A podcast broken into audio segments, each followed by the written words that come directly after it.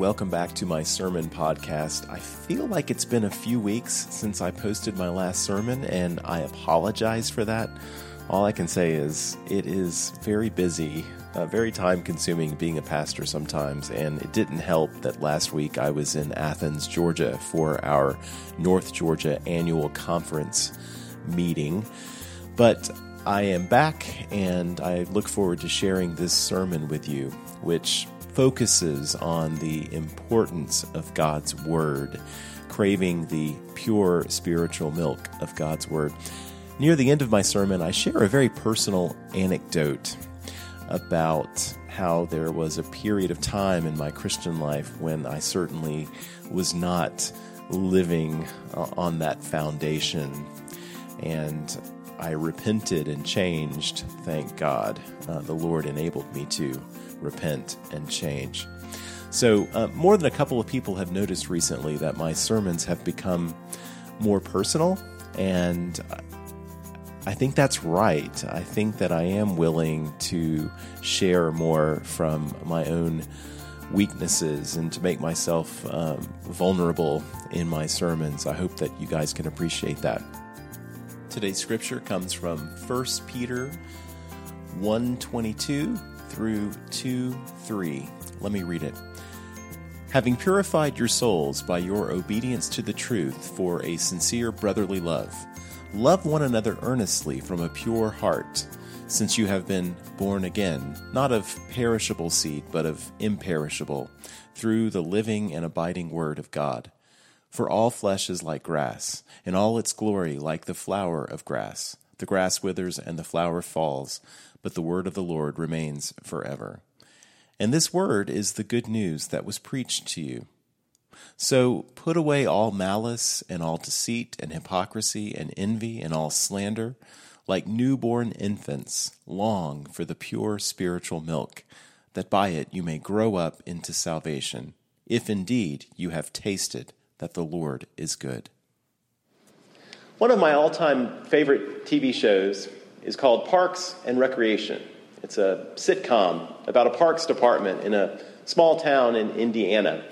And one of the characters who is unforgettable from the show is named Ron Swanson. He's a man's man.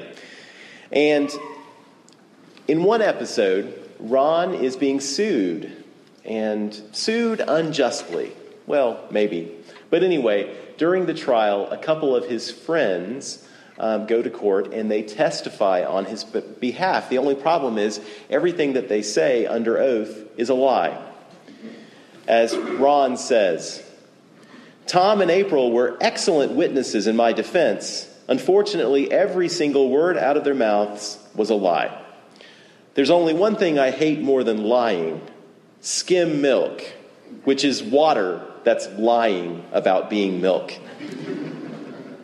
By the way, when did we all switch to drinking skim milk? Am I right in assuming that most of you drink skim milk? No. Oh my goodness. Okay. Well, now how many? I got to see a show of hands now. How many of you drink skim milk in your house? Wow. Oh, wow. I've totally misread you guys. Okay. Well, let me just say that my household, when I was a kid back in the 80s, we made the switch in the early 80s, and we all thought that it was a healthier choice than whole milk. I remember when we first did make the switch, however, when I poured the skim milk over my Rice Krispies, I remember that the milk looked blue. And I'm like, Mom, what is this blue milk that we're having to use now? Well, I read an article not too long ago that told me that I was sold a bill of goods when it comes to skim milk. That in fact, they've done long-term research and there's really no evidence that drinking skim milk is any better for you than drinking whole milk. In fact, there is evidence to the contrary.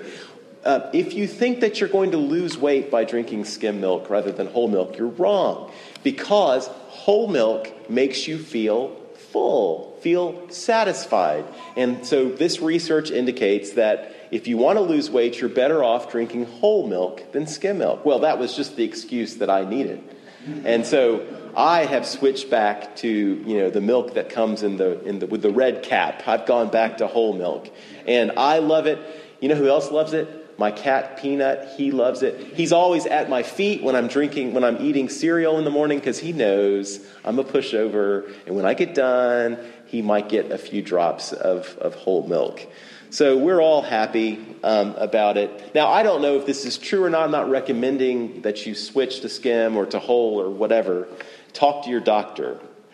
But the point I want to make is, when it comes to milk, accept no substitutes. I mean, whole milk is so much better than skim milk. I don't want water that's lying about being milk. I won't settle for watered down milk. I want milk. I want pure whole milk. And in today's scripture, Peter makes a similar point. Accept no substitutes, he says. Long for or crave pure spiritual milk. Don't settle for anything less than that. What is he talking about? Why would we need to crave pure spiritual milk? Because, he says in verse 23, we have been born again. There's a sense in which we are like babies. And what do babies need? What do they crave? They crave milk, pure milk. Back in the 1970s, an advisor to Richard Nixon named Charles Colson was arrested and sentenced to prison for some period of time because of his involvement in the Watergate scandal. And while he was in prison, he had a conversion. He became a Christian, and he wrote a best-selling book about it in the mid-70s called Born Again. And for 10 or 15 years afterwards, it was popular to talk about being a born-again Christian. You've all heard this. It seems to have faded in popularity over the years. You don't hear it as much as you used to. I don't know why that is, but I hope it's because we Christians realize that to call someone or to call yourself a born-again Christian is redundant. There is no other kind of Christian than a born-again Christian. Being born again isn't optional. To be born again means that God has worked a miracle in your heart. You are not the same person, spiritually speaking, after you accepted Christ as your Savior and Lord than you were before. By virtue of this new birth, Peter says in verse 22, you are now able to love in a way that you couldn't before, with a sincere brotherly love. That word is Philadelphia, which might be familiar. If we are Christians, we have new power. We have a new capacity for loving and serving that we did not have before. And this power comes from God through our new birth. And this new birth happens, Peter says, through the living and abiding Word of God, by which Peter means mostly the Word of the Gospel, the good news of Jesus Christ that he and the other apostles were proclaiming, that would later be written down in our New Testament, and that good news to which the Old Testament pointed constantly. One of the best things in my private, personal Bible reading and study has been the fact that when I read the Old Testament, increasingly I see the gospel being preached in small ways on nearly every page of the Old Testament. If you look for it, you can see the gospel even in the Old Testament. So don't ignore it when you read the Bible, because don't think that when you read the Old Testament, you're not going to be reading about Jesus. You're not going to be hearing the gospel. You will be. Peter quotes, by the way, from Isaiah chapter 40.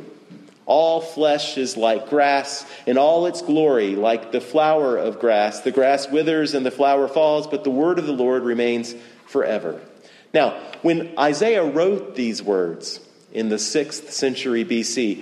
He was writing to Jews who were living in exile in Babylon, far away from their home in Palestine. The culture in which they were living was hostile to their faith.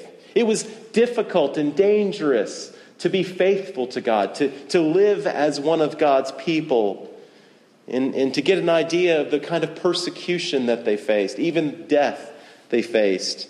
You can read the book of Daniel or the book of Esther. It was tempting, I'm sure, for God's people living in Babylon to assimilate, to become just like everyone else in the surrounding culture. It was tempting, I'm sure, to give up on God. Yes, in the past, for our ancestors, God did these things. God blessed them in this way. God made these promises. But where is God now? Here we are, far from our promised land. And God is seemingly nowhere to be found. It was tempting, I'm sure, to give up on God. Where is he in the midst of our pain and suffering? And if you recall what I said during the first couple of weeks of this series, you can imagine how the Christians to whom Peter was writing were facing a similar situation. Like the Jews living in Babylon, Peter calls these Christians exiles. Because like those ancient Jews, they were not living in their homeland. Their home was ultimately in heaven. So they didn't feel quite at home. Like Jews living in Babylon, these Christians were facing persecution for their faith. And like Jews living in Babylon, these Christians were surrounded by the greatest civilization that the world had ever seen. The advances in the Roman Empire, the advances in culture, in language, in arts, in science were unparalleled, just as they were for the Jews in Babylon. The world had never seen a civilization with as strong, as powerful a military might as the Roman Empire. The Roman Empire must have seemed invincible and everlasting to many of these Christians. But Peter is reminding them that no, the most powerful people in the world are nothing but grass. Yes, they possess great glory now, but it is fading away.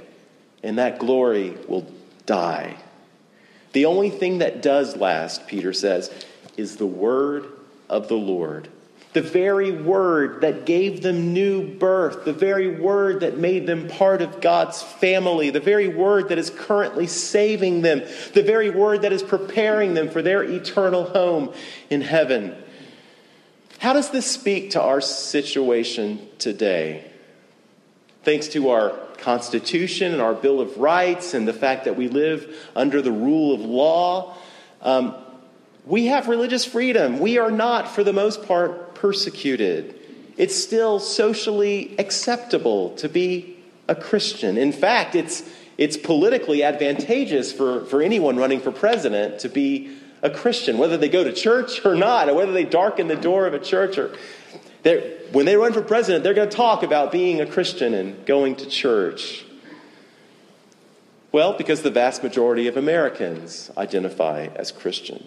It's unlikely that a non-Christian will be elected anytime soon to be president. All that to say, how does this scripture speak to us in our situation? Does it speak to us? I think so. There is a very popular and influential Baptist pastor named John Piper. He pastored a large church in Minneapolis for decades. He retired recently, one of the most gifted preachers of his generation. And he had a gift for reaching young people. In fact, you've heard of probably something called the Passion Conference, which is held in Atlanta every year. He started that up. He spearheaded that. He preaches at that still, I think. It's a big deal. At one of these Passion Conferences several years ago, he shared the story of two older women in his church back home who, in their retirement, went to the country of Cameroon in West Africa as medical missionaries to love and serve some of the poorest of the poor in the world and to use their gifts to help them while also sharing the gospel of Jesus. A few weeks before he spoke at this Passion Conference, these two women died. They were on a bus on a mountainside. The roads weren't good, the brakes failed, and the bus went off the cliff, and the two women died instantly. Here's what he said. I asked my people, was that a tragedy? Two lives driven by one great vision, spent in unheralded service to the perishing poor for the glory of Jesus Christ. 2 decades after almost all of their American counterparts have retired to throw their lives away on trifles in Florida or New Mexico. No, that is not a tragedy. That is a glory. I'll tell you what a tragedy is, he said. And then he showed them a clipping from Reader's Digest, which he acknowledged that none of these college-age students would ever actually read. He said, I'll read you from Reader's Digest what a tragedy is. Bob and Penny took early retirement from their jobs in the Northeast 5 years ago when he was 59 and she was 51. Now they live in Punta Gorda, Florida, where they cruise on their 30-foot trawler playing softball and collecting shells. That's a tragedy. And people today are spending billions of dollars to persuade you to embrace that tragic dream. And I get 40 minutes to plead with you, don't buy it. With all my heart, I plead with you, don't buy that dream, the American dream, a nice house, a nice car, a nice job, a nice family, a nice retirement, collecting shells as the last chapter before you stand before the creator of the universe to give an account of what you did. Here it is, Lord, my shell collection, and I've got a nice swing, and look at my boat. Don't waste your life. Piper said, don't waste it. And I believe that the Apostle Peter is also telling us this morning, don't buy that dream. Don't buy any dream that's based on a glory that will wither like grass, that will fail like flowers. Don't buy any dream that isn't rooted in the word of the Lord. Everything outside of God's word and the things of God and his kingdom are passing away. They don't last. Why would you devote your life to them? Why would you devote your life to pursuing them? Why would you settle for them when God wants so much more for you? You say, look, I'm nobody. I'm just a normal, everyday Christian. I didn't know until this morning that I was a born-again Christian. I'm not cut out for devoting my life to God the way those two 80-year-old missionaries were, or the way John Piper is, or the way some of these young people are. I'm not on fire for Jesus like that. I'm glad other people are. I mean, God bless them. But that's not me. I'm a Methodist, after all. Are you kidding me? Peter says earlier in this letter, God foreknew you. That means that for all eternity, God loved you. He wanted to save you.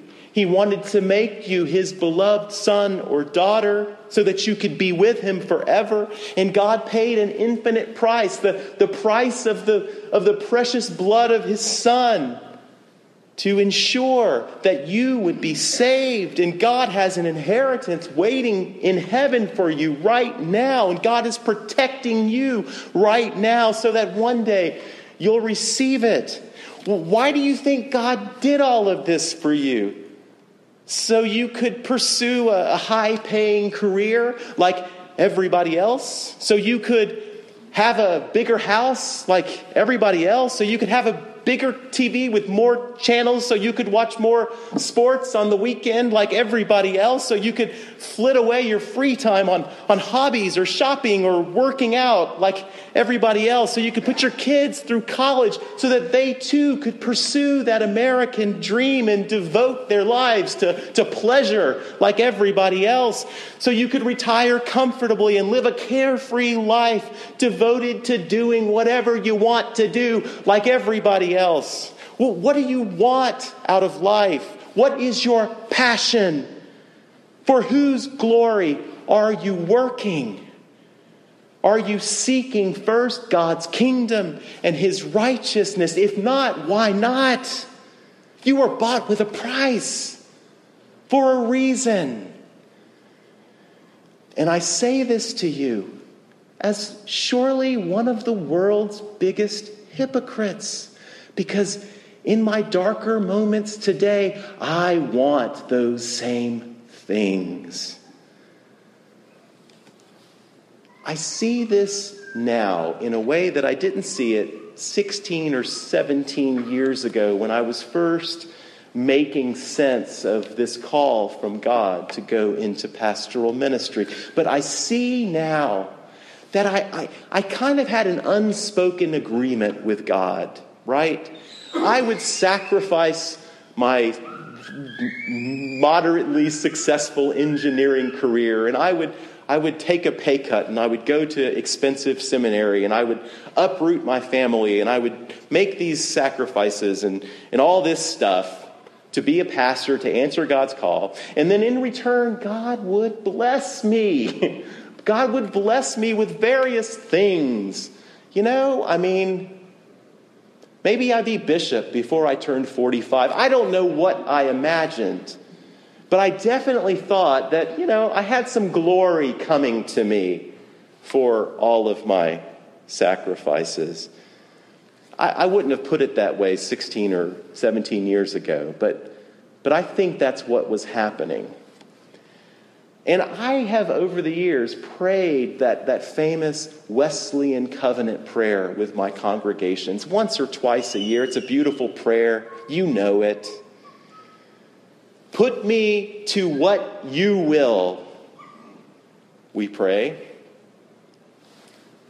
God, so long as what you put me to makes me look good, rank me with whom you will, God. As long as I come out on top. If you're not first, you're last, after all. That's what Ricky Bobby said. So, you know, bishop by the time I'm 45, that sounds good. Put me to suffering. Well, wait, suffering? I'm not so sure about that. The prayer goes on. Let me be laid aside for you. Let me be brought low for you. Let me be empty. I'm not so sure about that. I used to pray this prayer with my congregation, and I was the biggest liar because I didn't want any of those things. You know who did want those things? These two 80-year-old retired medical missionaries who went to West Africa, who were riding in a bus on a mountain when the brakes gave out and they went over the cliff and they were killed instantly. That's what being laid aside for God looks like. That's what being made empty for God looks like. That's what being brought low for God looks like. Small price to pay. And if we ever meet these two saints in heaven someday and we ask them, was it worth it? What do you think they would say? They would say, absolutely. We're glad to do it. Glad to lay down our lives for Jesus in this way. I need to get to the part of Scripture that I began with. This part about the spiritual milk that Peter talks about. In Greek, it literally means milk of the word. In fact, that's how the King James translates it.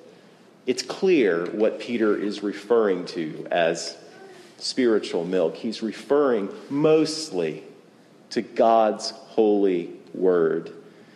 And how, if we are going to sustain our lives as Christians, we need to crave God's word, just like a baby craves his or her mother's milk. We need to treat it like we can't live without it. Tim Keller wrote a book on prayer a few years ago, and he shared this incident about how he was diagnosed with cancer and he was getting chemo or radiation or some treatment for his cancer. It was a difficult time in his life, as you can imagine. And he realized that he had mostly lived his Christian life not being as faithful in prayer as he ought to be. And he and his wife, Kathy, were talking about this. And his wife, Kathy, who's he would tell you is wiser than he is, said, "Tim, if prayer was like this pill that you take in order to send your cancer into remission, and you couldn't live without it, you would literally die unless you did it. Of course you would pray much more than you do. Of course you would make it a vital part of your life. Of course this would not be something that you would overlook. You would make it the kind of priority that it ought to be." And I believe that in God's word today, Peter is telling us something similar about Scripture. It is how we live as Christians. Our lives need to be based on the foundation of God's word. We need to taste that the Lord is good. And the main way that God has given us to do that is through the Bible. It's not the only way. I don't think Peter is just saying that this spiritual milk is just the Bible, but we have an advantage over the readers of 1 Peter. They didn't have, in many cases, an Old Testament. And they probably just had maybe fragments of letters or just parts of the New Testament that we have. We have a whole treasury of God's word at our disposal every day. Are we treating it like it's life-saving medicine, like it's what we need for the nourishment of our soul, for our very survival? Let me share something about me. A couple of weeks ago in a sermon, I think I said something about being on fire for the Lord, and I said that I want to be on fire for the Lord, or that I lost at some point during my Christian life my first love, as Revelation chapter 2, I think, talks about. And it's true. I became a Christian when I was 14, and the Lord got a hold of me. I was on a retreat with a church youth group, and I responded to an altar call. I prayed a prayer of confession and asking Jesus into my heart, and I experienced the Holy Spirit. I'm sure of it. It was real to me, and I was excited. I got baptized. I told friends and acquaintances at school about what happened to me. I wanted the whole world to know I was on fire. I had a zeal for the Lord. And sometime around then, I got an NIV study Bible. Maybe some of you have seen these. They're pretty big study Bibles, and they've updated them since then. But this was sort of the first of its kind, I think. It was just a great, resource for understanding what God's word is teaching. And I devoured it. It was so important to me. And in fact, within a couple of years, I literally wore that Bible out. The cover came off, pages were torn, sections were missing. I eventually, before I went off to college, I replaced it with a new one, and it was leather bound, and it had my name, engraved in the leather. And I took it off to Georgia Tech with me when I went to college. And well, I never needed to buy a replacement because I got busy with other things, distracted by school, by the pressure to fit in, the pressure to succeed in a worldly sort of way, the pressure to find a good job, to work hard, to be a successful husband and father. And before long, I realized I wasn't feeding on the pure spiritual milk anymore. And this lasted for years. Even after I went into ministry, I'm not proud of this. It's just a reality. 7 or 8 years ago, the Lord got a hold of me again. At a low point, he showed me that I was not taking his word seriously. And thank God he gave me the grace to change. And so I can tell you from experience that when we devote ourselves to God's word, we will taste that the Lord is good, and we will want more and more and more of the kind of sustenance that our Lord provides us through his word. I want you to be just like that. I want you to be just like that. In fact, I brought this with me. I got this a few years ago. It's an ESV study Bible. It's about the same size as my old NIV. And I'm proud and pleased to tell you that it's looking a bit worse for wear these days. I'm wearing it out. And I have never been happier as a person than I have been, with the kind of joy that Peter says is possible for us, a joy that doesn't depend on the circumstances in our lives, that doesn't depend on whatever we're going through, whatever trials or difficulties we're facing. And I credit that to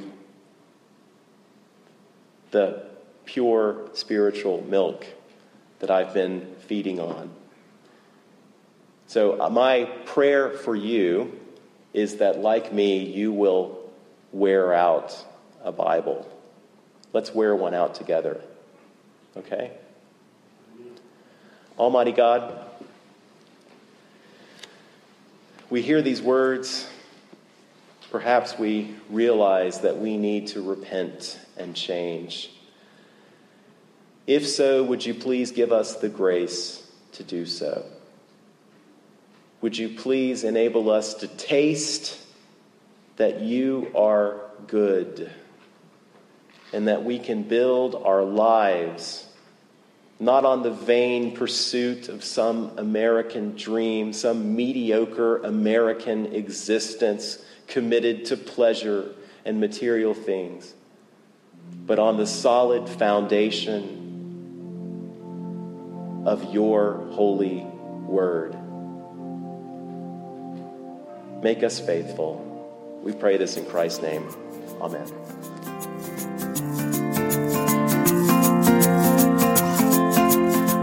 Thanks for listening. If you're on the south side of Atlanta on Sunday morning, I hope you'll join us for worship at Hampton United Methodist Church. We have two services. We have an acoustic contemporary service at 9 and a traditional service at 11.